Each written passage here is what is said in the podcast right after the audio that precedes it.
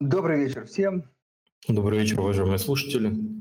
Как у нас со звуком? Сразу, если можно, напишите в комментариях.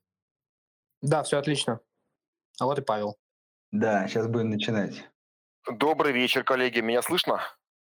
Да, Да, отлично. звук. Все, супер. Подождем.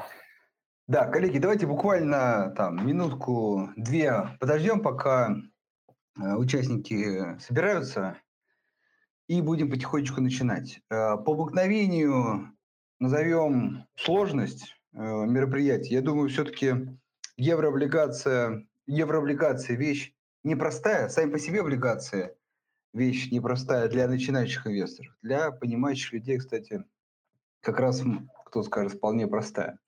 Еврооблигации все-таки некий следующий шаг а, от них.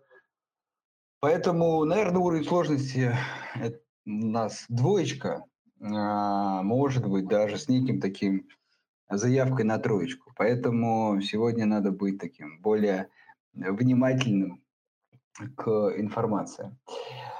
А, Далее напомню, что в нашем канале мы опубликовали последний пост, сообщение, где под ним можно, собственно, задавать вопросы гостю. Напомню, мы сегодня будем говорить про еврооблигации, я чуть позже еще представлю Павла. Также напомню формат мероприятия, если кто у нас там первый раз. А, Примерно минут 30 мы рассказываем, обсуждаем заявленную тему, ну, в данном случае еврооблигация, а потом отвечаем на ваши вопросы и даем возможность э, голосом э, тоже задать вопрос. Для этого вам нужно всего лишь поднять руку, и мы с удовольствием вам дадим возможность задать интересующий вопрос.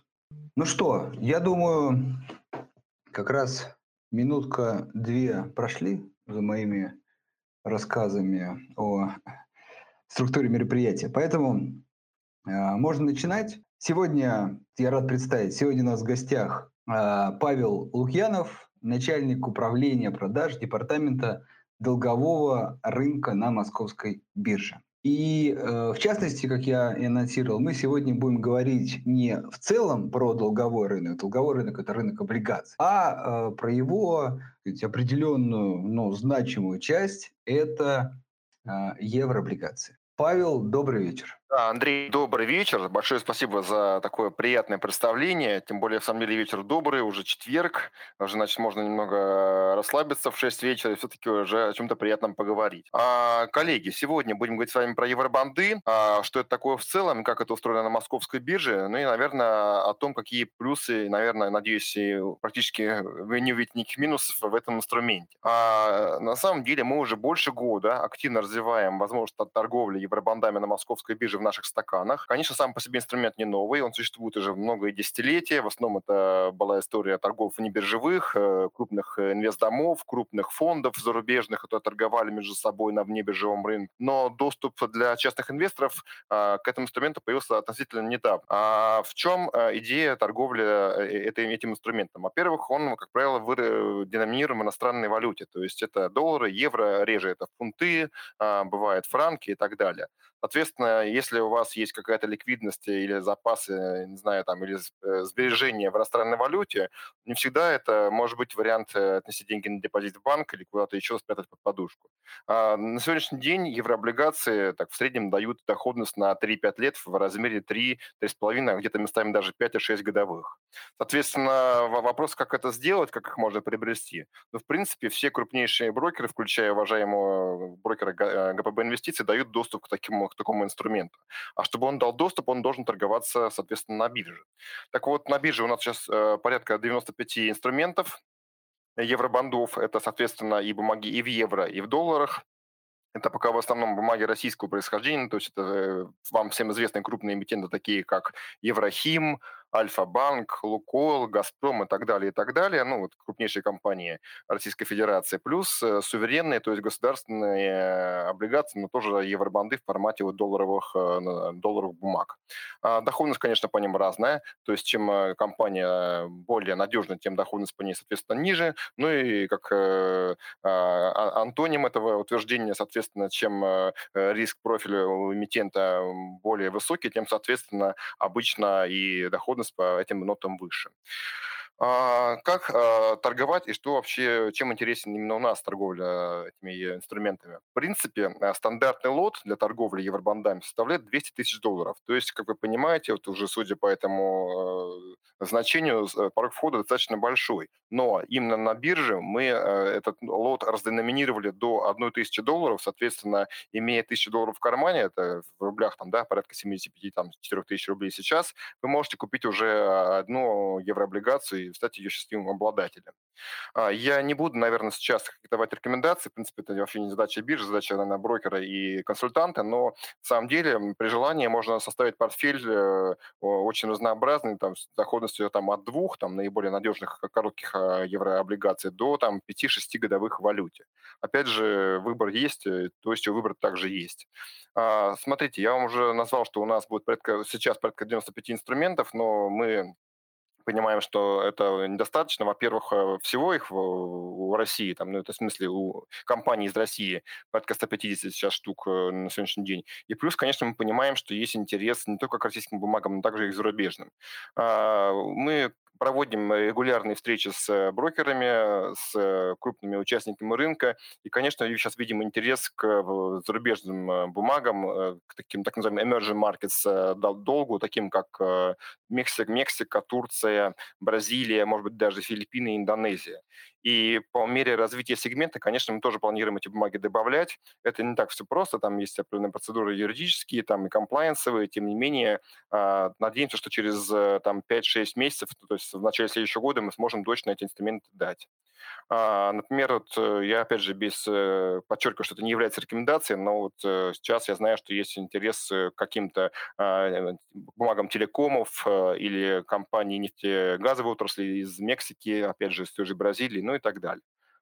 Почему спрос? Потому что там доходность бывает иногда повыше, чем по российским аналогам. Соответственно, и брокеры стараются такие инструменты давать в ответ на спрос своих клиентов. Ну, соответственно, мы, понимая, что есть спрос на эту историю э, среди э, инвесторов, мы тоже будем стараться такие инструменты к нам добавлять. Принципе, э, что касается ликвидности, да, тоже важный вопрос, потому что всегда сначала хочется знать, что ты за это получишь, то есть какую доходность, а с другой стороны, как ты сможешь это продать в случае, если захочется там выйти раньше срока из бумаги. Здесь тоже мы постарались достаточно создать комфортную ситуацию и среду для инвесторов. У нас работает 9 маркетмейкеров, что такое маркетмейкер? Это участник, который э, за определенное там, вознаграждение от биржи, он э, выполняет обязательства, он обязуется а, выставлять а, в стаканы э, двухсторонние котировки. То есть за там, ну, размеры разные будут. Там, 2000 бумаг там может стоять, 5000 бумаг, но тем не менее есть некий минимум, ниже которого не может опускаться по размеру заявки. Соответственно, есть также требования по спреду. Э, соответственно, покупая бумагу, вы, в общем-то, с некой условной гарантией, хорошей, ну, в общем-то, учитывая, что у нас 9 э, маркетмейкеров, вы, получается, э, в стакане один не останетесь, соответственно, сможете бумагу при необходимости продать. А, вот, например, мы сделали такую метрику ликвидности, пытались оценить ликвидность по нашим евробандам, которые мы предлагаем, ну, как бы, вот, к, к торговле. Соответственно, из э, наших там сейчас 95 штук бумаг, порядка 40 бумаг, они имеют спред а, в размере там, до 0, до 0,36, то есть 0,36 э, там, на протяжении 90 2% времени в течение торговой сессии. То есть, в принципе, 40 а, бумаг, они достаточно ликвидны, не хуже, чем на внебиржевом рынке. Но остальные там 40 плюс, они тоже ликвидны, просто чуть э, спреды по ним стоят чуть э, шире. Но, в принципе, опять же, это тоже линия для работы, это тоже э, тренд, которым, которым мы следим, и стараемся тоже требовать от наших маркетмейкеров более узкие спреды. Это что касается ликвидности. А, что касается, наверное, самих инструментов, ну, смотрите, у нас такой с вами чат голосовой, да, чат, в смысле, звонок голосовой, э, общение голосом происходит. Я не буду сейчас давать какие-то ссылки, там, рекомендации, где что посмотреть, но, в принципе, у нас на сайте Московской биржи есть отдельный раздел по евробандам, там есть актуальный список э, инструментов. Ну, я также думаю, что коллеги из Газпромбанка инвестиций смогут тоже активно и актуально обновлять этот список и сделать его, наверное, более живым и актуальным. А, что касается, наверное, а, как бы нашей работы с участниками, ну, понятно, что если там, скажем, поговорить только с одним, там, условно, одним брокером или двумя, особо тут рынок не, не создаться, поэтому, наверное, мы тут все заинтересованы в том, что он стал более ликвидным. Конечно, это и маркет, э, работа маркетмейкеров, но также это еще и работа с другими участниками.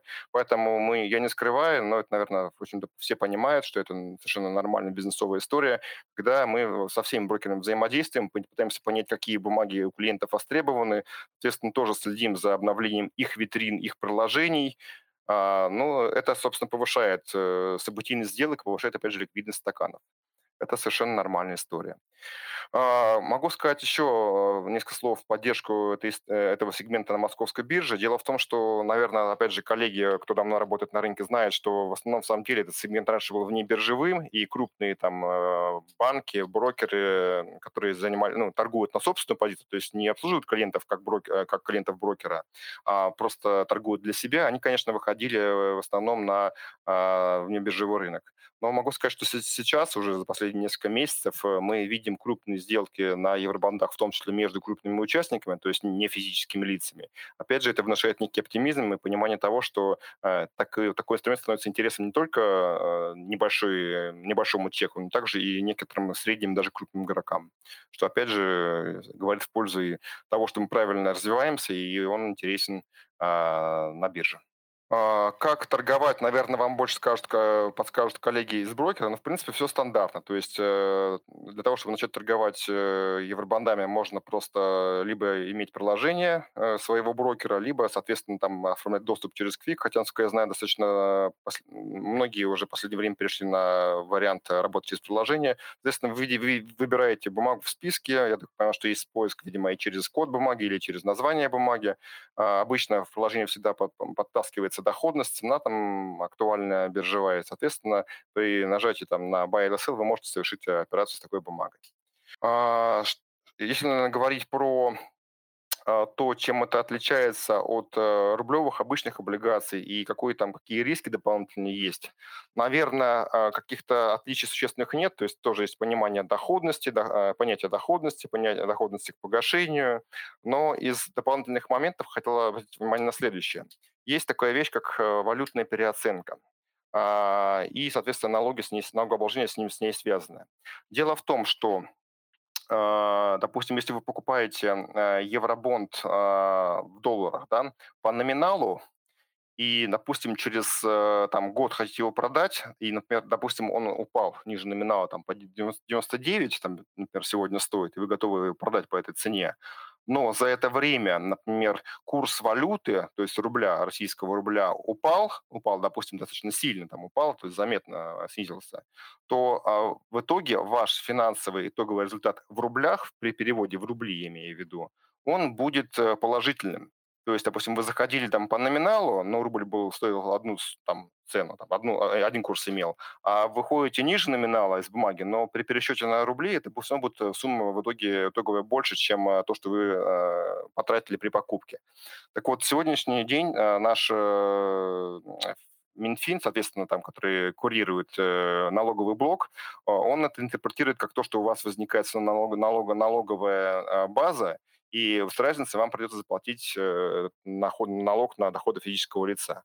То есть это вот единственный момент, который здесь надо всегда помнить и понимать, что э, в случае такой как бы комбинации факторов, когда даже цена упала, а рубль продешевелся, но у вас будет возникать налоговая, налоговая база. При этом, э, естественно, что если у вас и евробонд вырос, и рубль не изменился, то тоже, соответственно, у вас возникает эта налоговая э, база. Но э, хотел бы сказать еще одну вещь, что если вы покупаете э, коммерческие, извините, корпоративные еврооблигации, то есть э, там Лукойл условно, там Газпром, Еврохим, я не знаю, там Домодедово, то да, в самом деле есть этот фактор, э, неудобный фактор налоговой, э, налоговой выгоды и уплаты налога. А если э, вы покупаете суверенный евробонд, ну, вот наиболее популярный это сейчас Россия 47, Э, это я называю год погашения, просто такое, такое название обычно им дается, или Ампера России 28, то, соответственно, а, специально для вот этих суверенных еврооблигаций в налоговом кодексе было сделано исключение, то есть даже в случае того, э, что там рубль подешевеет, э, ваша цена банда упадет, и даже у вас, если у вас будет положительная валютная переоценка, все равно вот здесь вот они будете платить никакого налога. Это очень важно понимать, что вот в корпоративных евробандах у вас возникает этот эффект, а в суверенных его э, исключили. Соответственно, это тоже момент, который надо помнить при работе с евро, еврооблигациями. Наверное, вот из такого актуального я бы, наверное, сказал, э, в принципе, все, потому что я, конечно, могу сейчас говорить долго там про какие, про эмитенты, которые у нас представлены, то есть у меня вот просто вот, вам, вам не видно, я, конечно, готовился к этой встрече, поэтому у меня вот тут целый набор красивых тут слайдов и названий, тут у нас э, есть бумаги и Веба, и Евраза, и Полюса, и Совкомбанка, и Сибура, и «Газпром нефти», «Совкомфлот», э, «Алроса», все это представлено вот у нас в виде выпусков их, и эти, еврооблигаций этих компаний, соответственно.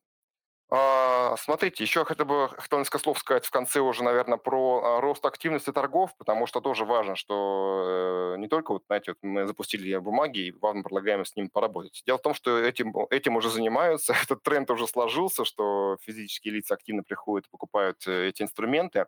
Например, у нас на начало, на начало 2020 года э, было всего лишь э, объему э, в среднем в день 465 миллионов рублей в день, ну, то есть половина, полмиллиарда рублей, грубо говоря, по всем еврооблигациям то уже на, э, по итогам пяти месяцев, например, вот этого нынешнего года, 2021 года, у нас, соответственно, почти миллиард уже рублей в день проходит. То есть два раза больше за, не, за два года, считайте, получилось.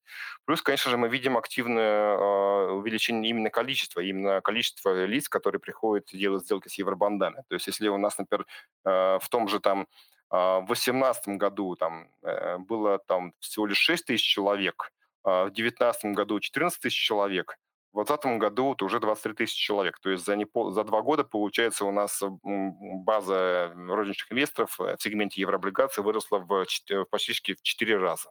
А, у меня также есть информация, ну, я постоянно не буду здесь озвучивать, это не очень корректно, э, но, в принципе, есть определенная там э, уже такая палитра, как знаете, народного портфеля, то, что больше предпочитают, э, предпочитают покупать физические лица. Но в основном это, конечно же, инструменты либо доходные очень, либо очень ликвидные, так будем говорить. Но, в принципе, есть такой средний хороший инструмент, это вот тот же «Газпром» 30 тот же ГТЛК 28 вот, «Лукойл» 30 и так далее. Хотя, конечно, опять же, я говорю, что у нас на сайте Московской биржи есть специальный раздел по евробандам, и там можно все отдельно посмотреть, и доходности, и сроки там, и все-все-все. А дальше, а, как бы, мы планируем дальнейшее развитие. Но я сказал, что мы будем добавлять бумаги а, пока еще российского происхождения а, эмитентов. Но вот у нас в августе планируется к добавлению примерно 3-4 выпуска. Также, видимо, будет такой же темп у нас будет, видимо, дальше уже до конца года по 3-4 выпуска в месяц.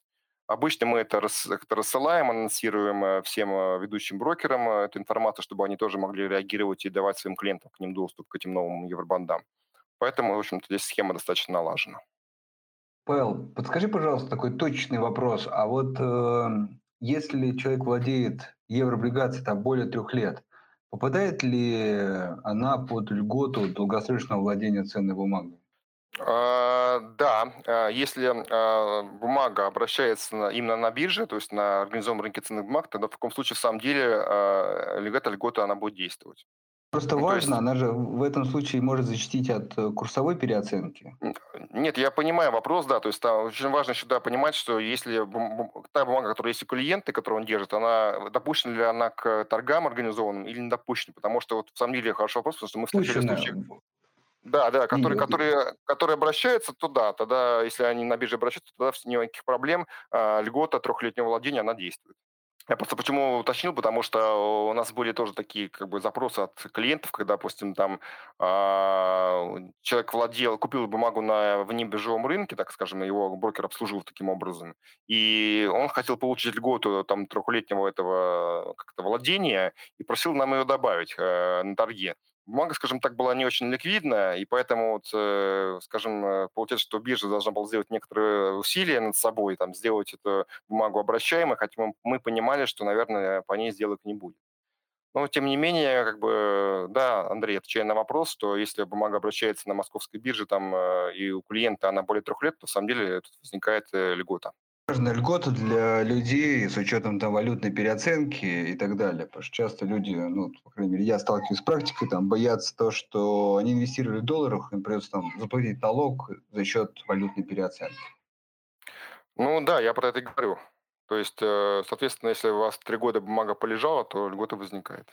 Коллеги, ну, на самом деле, смотрите, можно говорить долго про евробанды, там, что мы прямо, вот, знаете, что называется, интач с этим в этом процессе. Ну, во-первых, просто какие-то вещи, наверное, некорректно про других брокеров говорить, а во-вторых, просто, наверное, хочется уже тоже от вас какие-то вопросы услышать.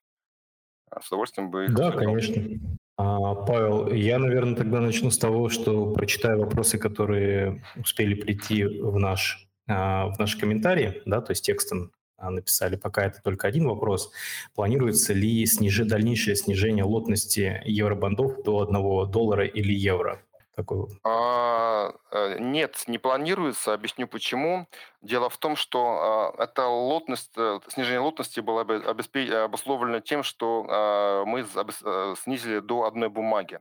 Ну, на самом деле, объясню, а, наверное, вот профессионалы знают, но я имею в виду вот коллеги там, да, Дмитрий и Андрей, но я поясню для всех, что, в принципе, 200 тысяч долларов, которые лот существует на внебиржевом рынке, это лот, состоящий из 200 бумаг по 1000, по 1000 долларов. Соответственно, мы что сделали? Мы просто взяли этот лот, разденоминировали до одной бумаги.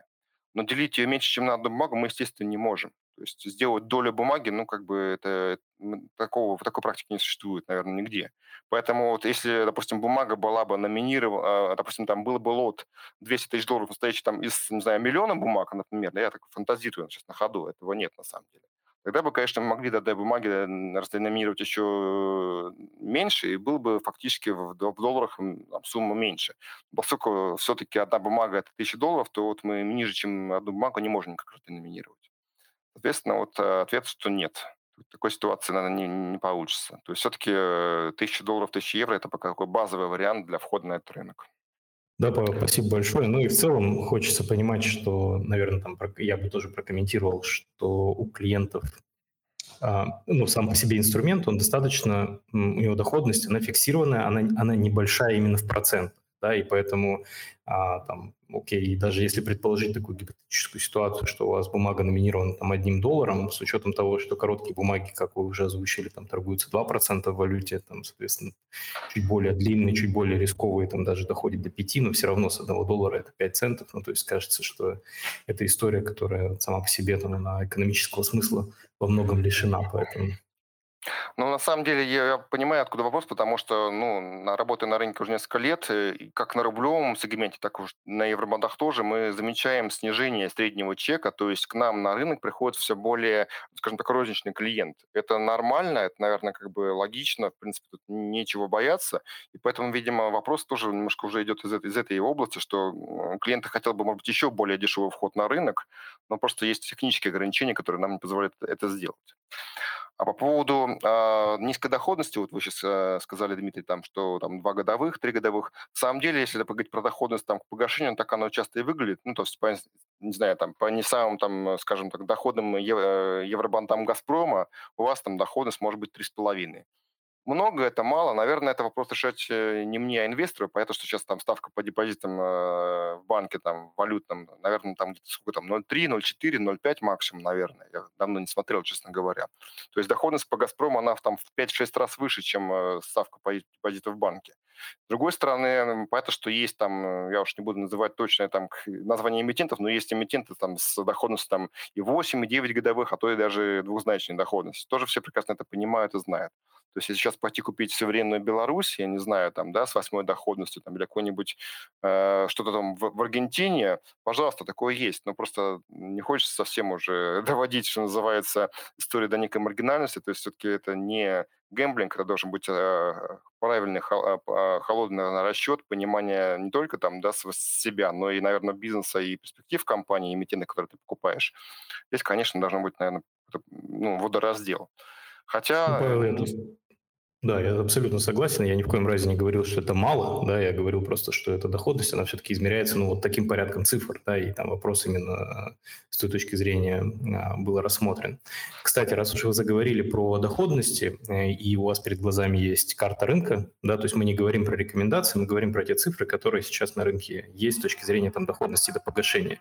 Могли бы вы коротко тоже сориентировать в разных сегментах, собственно, а, как это, какой доходность сейчас представлены в разрезе там времени, кредитного риска эмитента. То есть можете так просто...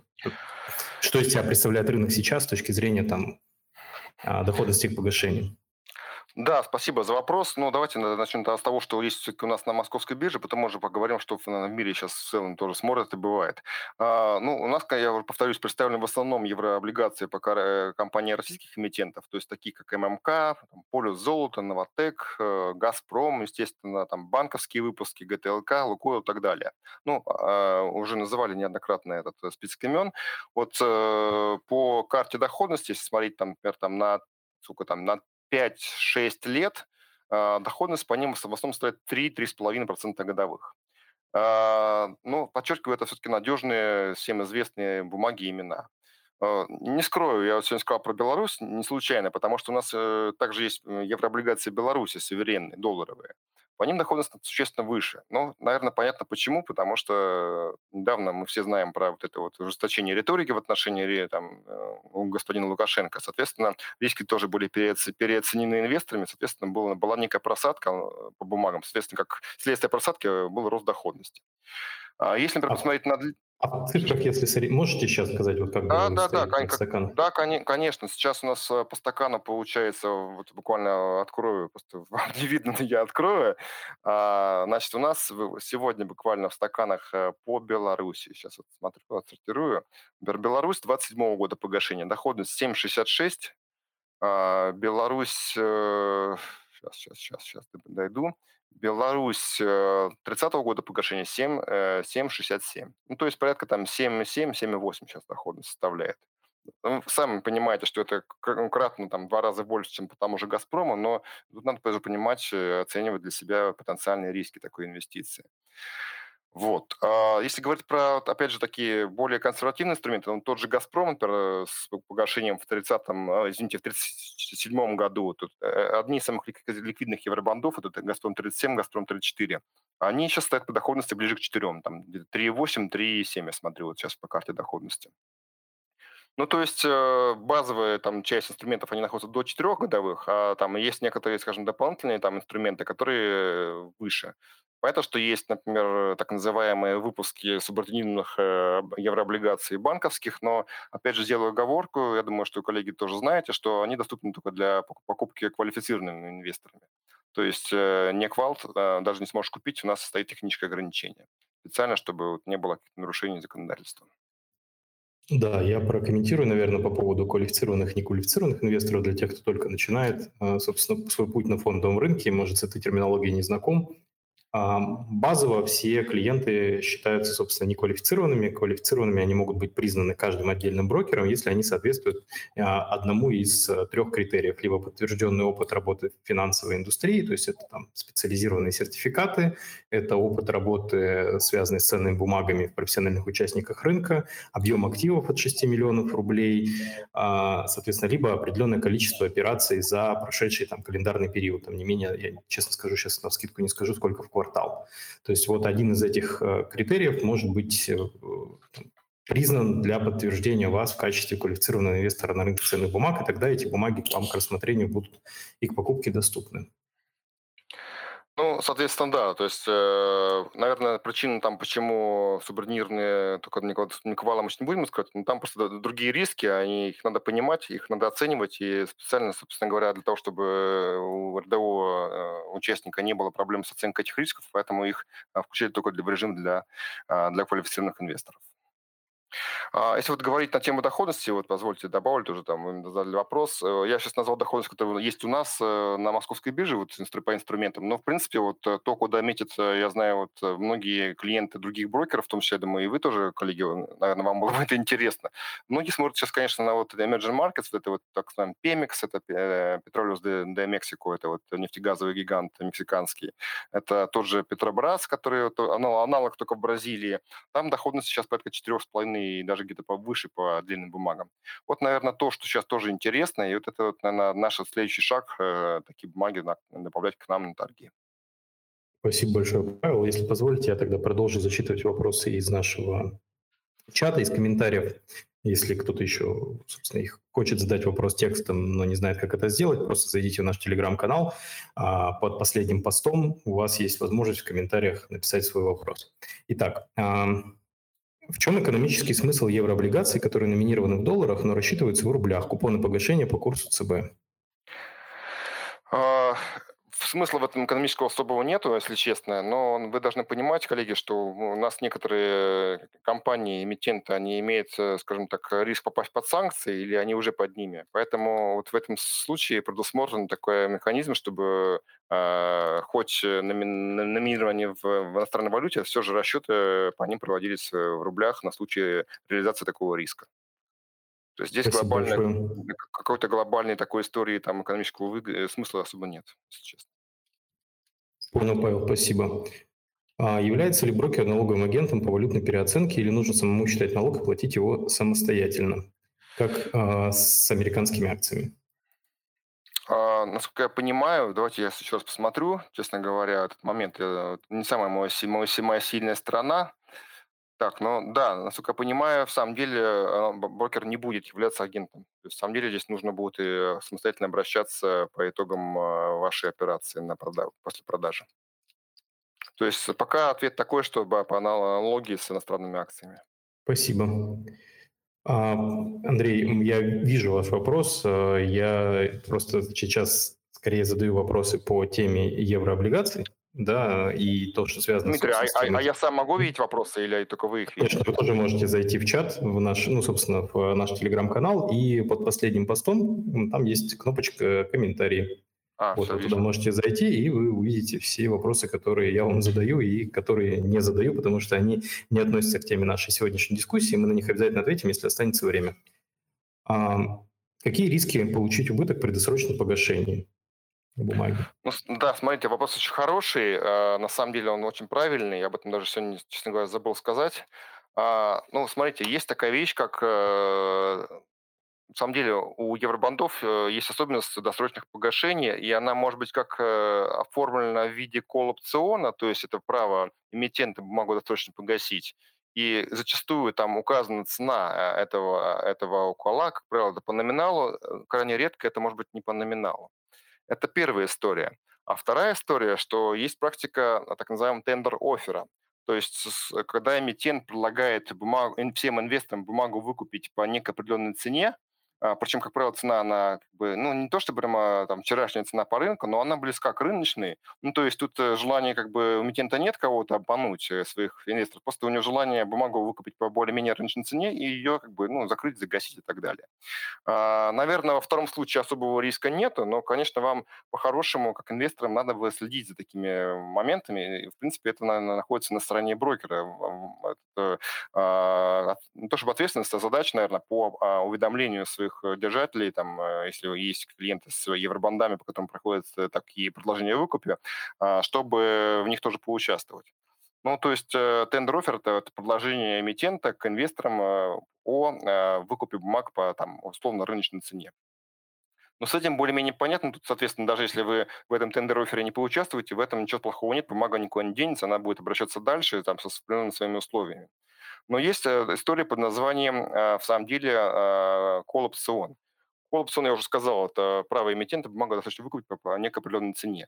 Дело в том, что, а, например, вы, заходя на рынок, э, не знаю, как вот, э, это очень тоже важно понимать, что а, доходность, которую вы видите сам в терминале или где-то в приложении, по сути, по-хорошему вы должны смотреть на две доходности или хотя бы для себя их считать. То есть должна быть либо доходность к погашению, и это понятно, этот базовый вариант, либо надо также смотреть доходность к дате кола и цене кола. Вот, например, бывает, в самом деле, такой момент, что Uh, допустим, там инвестор видит там какую-то, ну, знаете, вот на какой-нибудь сделке там доходность там высокую, но, допустим, получается, что а, да, колкол будет через там месяц, соответственно, а, ну, скажем, непосвященный человек, который не изучил бумагу, он а, мог об этом заранее не знать или не, не, это не заметить, покупает бумагу, например, там где-то ближе там, по 101 фигуре, а она колируется через там два месяца по номиналу. Конечно, он там будет в некотором небольшом убытке. Но, с другой стороны, есть э, такой момент, что на эффективном рынке на эффективном рынке. Обычно все-таки по мере приближения к дате кола а, есть, э, ну, наверное, просто движение цены к номиналу. Но этот вопрос непростой, если честно, потому что э, эмитент, он не обязан этот кол применять, он его может применить. Тут, соответственно, нужно оценивать э, дополнительные параметры. Не хочу грузить, математикой, я могу это слово назвать, там, да, этот э, option adjusted spread оценивает, но, наверное, это они сейчас не очень правильно здесь озвучивают, это слишком сложные вещи. Но, в принципе, вот э, профучастники, профессионалы, а у них есть Bloomberg, и в Bloomberg всегда указаны, соответственно, две доходности, и на самом деле та доходность, которая более вероятна к, скажем так, ну, to worst, да, to worst, это наиболее худшим варианту для инвестора, она, как правило, подсвечивается. Я, может быть, не знаю, что добавят коллеги из э, Газпромбанка инвестиции, конечно, здесь по этому поводу. Но, в принципе, да, такой момент есть, и надо понимать, что насколько далеко ваша покупка и ваша сделка от даты кола. Да, наверное, бы мы здесь еще прокомментировали, что действительно там Андрей с этого начал, собственно, нашу встречу, что инструмент, он как бы это а, как есть облигация, да, просто номинированная в иностранной валюте. И это то же самое есть и в рублевых выпусках. Вопрос просто в том, что э, каждый инвестор, когда покупает какую-то бумагу, он должен сделать некоторый предварительный ее анализ. Да, во-первых, очень там, изучить особенности э, этого инструмента с точки зрения там, оферты, да, ее возможности, какие условия этой оферты могут наступить, соответственно, посмотреть а, действительно доходность, к погашению доходность к оферте, если таковая имеется, там какие-то, если это там квалифицированный инвестор, и он может смотреть там а, бумаги, у которых еще там есть внутренняя механика, те же суборда, которые вы назвали, тоже понимать, какие риски он на себя принимает. То есть в этом смысле действительно нужно проделать некоторую предварительную работу, чтобы дальше быть в комфорте с теми условиями, на, которые, на которых вы инвестируете, да, то есть это некоторая такая базовая финансовая наверное, гигиена и безопасность. Поэтому тут абсолютно с Павел с вами согласен. То есть эти вещи надо смотреть, их надо оценивать. А, вот тоже уже вижу вопросы, которые приходят э, в наш чат, получается, и тоже позвольте посмотрю, потому что есть интересно. Но про акции я говорить не буду, уже Дмитрий сказал, что это к нам сейчас не относится, к нашему семинару. Так, э, по поводу среднего чека, вот вижу от Евгения вопрос. Средний чек, размер покупки на евробандах и Москву бирже. Ну, смотрите, а, честно говоря, а, он небольшой, зато их много, этих сделок. Но, наверное, массовый, если брать такой массовый инвестор, это там до 10 бумаг, ну, то есть до 10 тысяч долларов, грубо говоря, так если переводить э, в деньги в деньги. То есть 2-3 э, бывает, 5-7 бывает, но там часто выше 10 вот все-таки частные инвесторы не берут.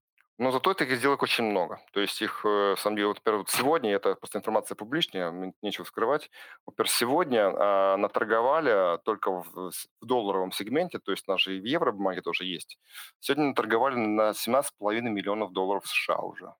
То есть, ну, это, заметьте, практически это все время все частные инвесторы. А в евро сделать гораздо меньше, то есть, в принципе, их меньше инструментов, и там доходности ниже, поэтому это, это менее популярно. Вот, доходности чуть озвучить, в евро какие? Да, да, это тоже, тоже хороший вопрос, потому что вот я начал говорить, я отвлекся немножко. В евро доходности, соответственно, ну, давайте так, э, это связано со ставками, там, учетными ставками центральных банков, да, ЕЦБ и ФРС. Соответственно, в евро доходности они традиционно ниже из-за этого. Например, там э, на горизонте там, до там, 3-5 лет доходности в евро там, у нас вот то, что э, обращается на бирже, примерно процент э, реже полтора. То есть по, по, процент полтора годовых всего на 3-5 лет евро. То есть это между евро и долларом да, на сопоставимых горизонтах будет около 2%, если я правильно слышу. Ну, если так брать, да, вот, э, сравнивать, то спред между доходностью в долларах и в евро будет примерно, да, полтора-два процентных пункта. Я просто чуть добавлю, что вы, да, может быть, скромно говорите всего, но просто, опять же, ситуация с евро на рынке обычно сейчас в реальности такова. Есть ли возможность где-то получить на евро доходность? Вот, поэтому один, не, ну, там, полтора процента – это уже что-то. Ну, мы знаем с вами, что там, не знаю, вот я честно, прямо вчера я там не смотрел эту историю, но мы с вами знаем, что в еврозоне давно уже есть отрицательные ставки, поэтому, конечно, на фоне там отрицательных ставок хотя бы полтора-два, это уже, уже звучит неплохо, в принципе. Да, это отличный вариант. Так, э, возвращаемся, видимо, к нашему чату. Тоже посмотрю, с вашего позволения. Вот про, Там про и...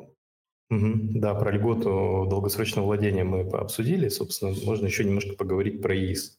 Да, то есть если мы ну, то есть эти инструменты, они также могут быть объектом покупки для индивидуального инвестиционного счета и по, терм, и по первому, и по второму вычету, в зависимости от того, какой, какой вы выбрали. Поэтому в этом смысле эта бумага, она такая вполне себе полноценная для получения льготы по ИИС. Вопрос о том, что если вы купили долгую бумагу, у вас ИИС закончился, вы владеете больше трех лет, на этот вопрос, кстати, тоже Андрей, по-моему, на предыдущих мероприятиях разбирали и пришли к выводу, что эта льгота, конечно, тоже действует.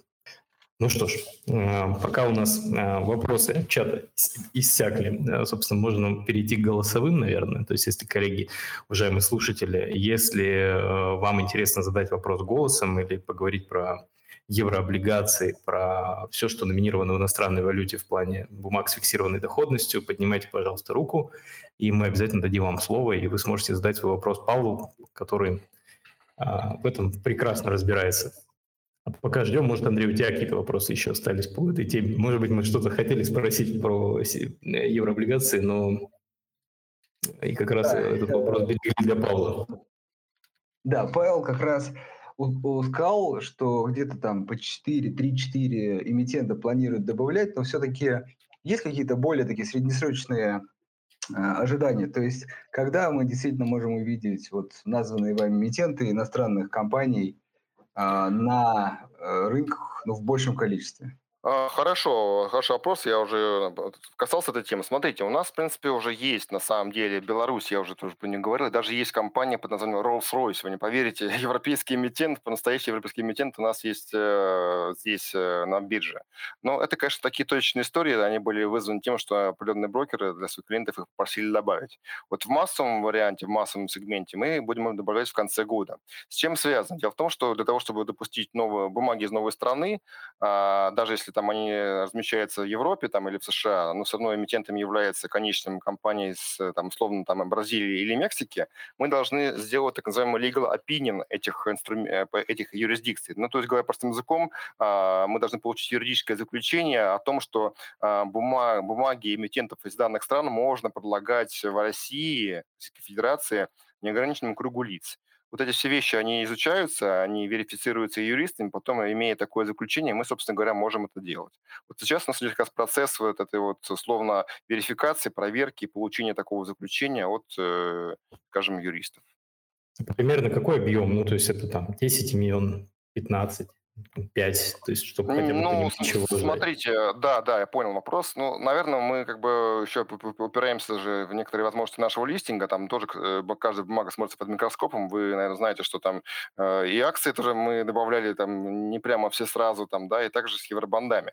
Поэтому, наверное, пока идет речь о э, 20-25 таких наиболее ликвидных, понятных э, э, инструментов, э, скажем так, с некоторым умеренным уровнем риска из каждой такой юрисдикции. Ну, то есть у нас сейчас 95 бумаг, по России мы закончим работу, у нас будет 150 бумаг из России, и, наверное, мы хотим получить примерно 100 бумаг наиболее ликвидных и востребованных на, скажем, на момент их включения, то есть через полгода-год а, из других стран. То есть у нас будет примерно через к концу 2022 года, надеюсь, 250 инструментов. Из них 150 Россия и примерно примерно, наверное, 100 это будет, соответственно, э, emerging markets э, debt. Ну, это очень хороший план. Мне кажется, что такое количество эмитентов это более чем достаточно для того, чтобы формировать там, диверсифицированные, хорошо распределенные портфели по рискам и видеть там разные возможности. Да, мы, собственно, к этому идем, да, да, да. Ну, там по странам, да, и, наверное, эмитента, может быть, не совсем так, эмитентов не так много, таких наиболее крупных в АТБах, но есть разные у них, например, сроки по выпускам, там, двух, трехлетние, пятилетние, даже есть сорокалетние бумаги. Вот, наверное, где-то вот будем выбирать э, по два-три выпуска э, такого крупного, значимого эмитента каждой страны. Спасибо, Павел. Вопрос про наследство. Да, и, соответственно, я тут, наверное, прокомментирую, что любая, в принципе, ценная бумага брокера, да, это объект, а, то, собственно, это имущество, которое вы можете, которым вы можете распоряжаться, покупать, продавать, соответственно, дарить. И в том числе это является там объектом наследования, поэтому в этом смысле все работает. Хорошо. Да, Артем к нам добавился, кстати. А, Артем, добрый вечер. Мы вас внимательно слушаем, вы можете задать свой вопрос. Да, добрый вечер, коллеги. Спасибо большое за информацию. Мне просто тоже вся эта тема интересна. У меня два небольших вопроса. Вот первый вопрос. Э, правильно я понимаю, что э, как бы вот э, в сравнении с рублевыми да, облигациями, приобретение еврооблигаций – это некое валютное хеджирование, что ли, будем так говорить, да, то есть как бы ставки небольшие, но учитывая то, что это доходы в валюте, это ну, имеет какой-то смысл. Это вот первый вопрос у меня. Вы все правильно поняли, Артем? Артем, да, э, подтверждая, наверное, ваше видение ситуации, в самом деле, ну, это, во-первых, э, те, у кого, ну, для тех инвесторов, у которых те, те или иные доходы или сбережения в валюте, им просто комфортнее их будут хранить, они, наверное, доходнее, чем mm-hmm. в банке. А вторая история, в самом деле, это, это наша пресловутая российская тема, держать деньги в валюте, она здесь тоже работает в полный рост. То есть э, э, вы таким образом хеджируетесь против, соответственно, падения национальной валюты в любой ну, момент продавая. Могу, да, да. Я могу как и валютные облигации купить, да, того же Газпрома, например, так и э, рублевые, то есть как бы диверсифицировать свою корзину немного. Ну, Наверное, так оно и есть. То есть, в принципе, когда вот я еще проводил раньше курсы там тоже по такому, знаете, введению на, в рынок бандов, и был вопрос про валюту, мы так, наверное, коллегами рекомендовали держать там по возможности там 2-3 валюты. То есть э, доллар плюс рубли, может быть, там евро добавляли иногда. Ну, в принципе, mm-hmm. да, с точки зрения такого диверсифицированного портфеля, это смотрится крайне, наверное, правильно. И вот еще вопрос. Э, например, я покупаю еврооблигацию, да, там с погашением через, ну, предположим, там 5 лет. А, вот чисто теоретически, например, может такое быть, что а, при погашении ее номинал сильно падает, как бы что в этом случае происходит как бы с моими сбережениями, да, и какие мои действия, в принципе. То есть, допустим, я купил там за 1000 долларов, да, облигацию, а при погашении ее номинал там ну, 900, предположим, там, или 800. Ну, не очень понятный вопрос, потому что, как правило, погашение происходит по номиналу. Возможно, вы имели в виду другую ситуацию, что... Допустим, Рыночная ситуация же меняется, как бы, да, облигация Ну, правильно, на погашение, на, да, правильно, все равно погашение по номиналу происходит. Я, возможно, а, по-другому ваш вопрос... Сейчас... Ага, да, но я... есть другая ситуация. Смотрите, например, э, грубо говоря, есть Россия-28, э, наша любимая российский uh-huh. евробонд, суверенный. А по ней там цена, я не помню, сколько сейчас, но там долгое время она была там 160 от номинала. Знаете, какая цена? Не 101, uh-huh. а 160 от номинала. Конечно, если вы купите ее сейчас по 160 от номинала, и будете держать до 2028 года, она все равно погасится по номиналу, естественно, она к нему mm-hmm. вернется. И тогда вот вы эти 60 пунктов, получается, мимо вас пройдут. Но mm-hmm. надо понимать, что да, вы потеряете э, в, сказать, курсовой стоимости в каком-то смысле, но вы это отобьете на купонах за это время, потому что даже при, э, при цене 160 от номинала она с вами имеет положительную доходность. То есть та доходность, которая написана в э, доходность к погашению, это mm-hmm. есть, есть та доходность, которую вы получите, даже если она погасится по номиналу при погашении. Вот важный момент. То есть, э, да, то есть э, у нее купон настолько высокий, там, по-моему, купон у нее 12,75, если не ошибаюсь, это очень высококупонная бумага, а, то он цену отобьет э, снижение курсовой стоимости за эти годы. Даже в плюс получается там. Выйдет. Да, ну отобьет, в смысле, и в плюс, естественно, выйти, да. Угу. Понял. Я бы, наверное, ну, да, Павел, я позвольте еще прокомментирую по поводу такой темы мы ее не касались, да, то есть мы всегда рассматриваем вариант, что инвестор держит либо там до оферты, да, и получает доходность до оферты, либо держит до погашения, получает доходность до погашения, но важно понимать, что бумаги на рынке бывают достаточно длинные, да, там 28 год, то есть 6 лет, бывает там еще, там бывает до 40-летние, бывают вообще вечные бумаги. И в этом смысле как бы зачастую там инвестор может принять решение о досрочной продаже, да, то есть он не дожидается погашения бумаги, а продает ее где-то посередине пути. И вот здесь, конечно, рыночная конъюнктура, там, она играет полный рост, причем там как в минус, так и в плюс. Да? То есть если мы видим в целом, что там, процентные ставки по этой валюте, именно здесь очень важно, да, то есть если мы говорим про долларовые бумаги, то важно смотреть на ставку а, Федрезерва и на десятилетние казначейские облигации США. Если, да, соответственно, ставка по долларам, она растет, то в течение срока жизни облигаций да, на рынке ее стоимость будет снижаться. То есть да, она погасится по номиналу, но в отдельный момент времени, когда вы решите ее продать, может быть такая ситуация, при которой она торгуется там, существенно ниже, чем вы ее покупали, да, и вы получите, соответственно, при продаже убыток. И наоборот, если цикл ставок снижающийся, да, то есть если ставки в экономике снижаются, то цена бумаги растет, и вы можете получить там дополнительную доходность, если продадите ее раньше. То есть эти моменты важно понимать, что когда вы идете в облигацию, да, важно рассмотреть там три сценария. То есть это доходность там, к оферте, доходность к погашению, да, и что будет, если вам понадобятся деньги, соответственно, какой сценарий может быть, да, как она может, как в цене вырасти, так, собственно, и просесть. То есть эти моменты, их важно помнить. Ну вот я про это как раз и говорил, да, наверное, скорее всего, не так просто выразился, что если ты заранее захочешь ее продать, да, и на рынке она будет торговаться а, ниже там, да, номинала, то ты можешь получить убытки. Я, скорее всего, так хотел сформулировать. Ну, ниже номинала или ниже, чем вы купили, тут, э, в общем-то, не очень-то важно. Важно, что вы можете, в самом деле, по ним получить убыток. И правильно сказал Дмитрий, что, в самом деле, надо оценивать э, рыночные риски. И кредитные в меньшей степени, хотя тоже они есть, но и рыночные тоже. А, кстати говоря, вот еще очень важный момент, кстати, я хотел вспомнить, вспомнил случайно, что называется, пока мы с вами дискутировали. А, я лет 15 назад был аналитиком по евробандам, тогда вот э, заходил, смотрел активно эти рынки аргентинских бандов, там, перуанских, венесуэльских, тогда они были все на слуху, там уже был дефолт за дефолтом, поэтому они все были очень интересны для всех. А, хотел вспомнить еще одну вещь, что есть такой индекс, но я не буду там сейчас его популяризировать, э, несколько индексов, которые оценивают аппетит, риск аппетит на, скажем так, долги emerging markets. А, такой индекс есть у JP Morgan, у кого-то еще, по-моему, тоже был и так далее.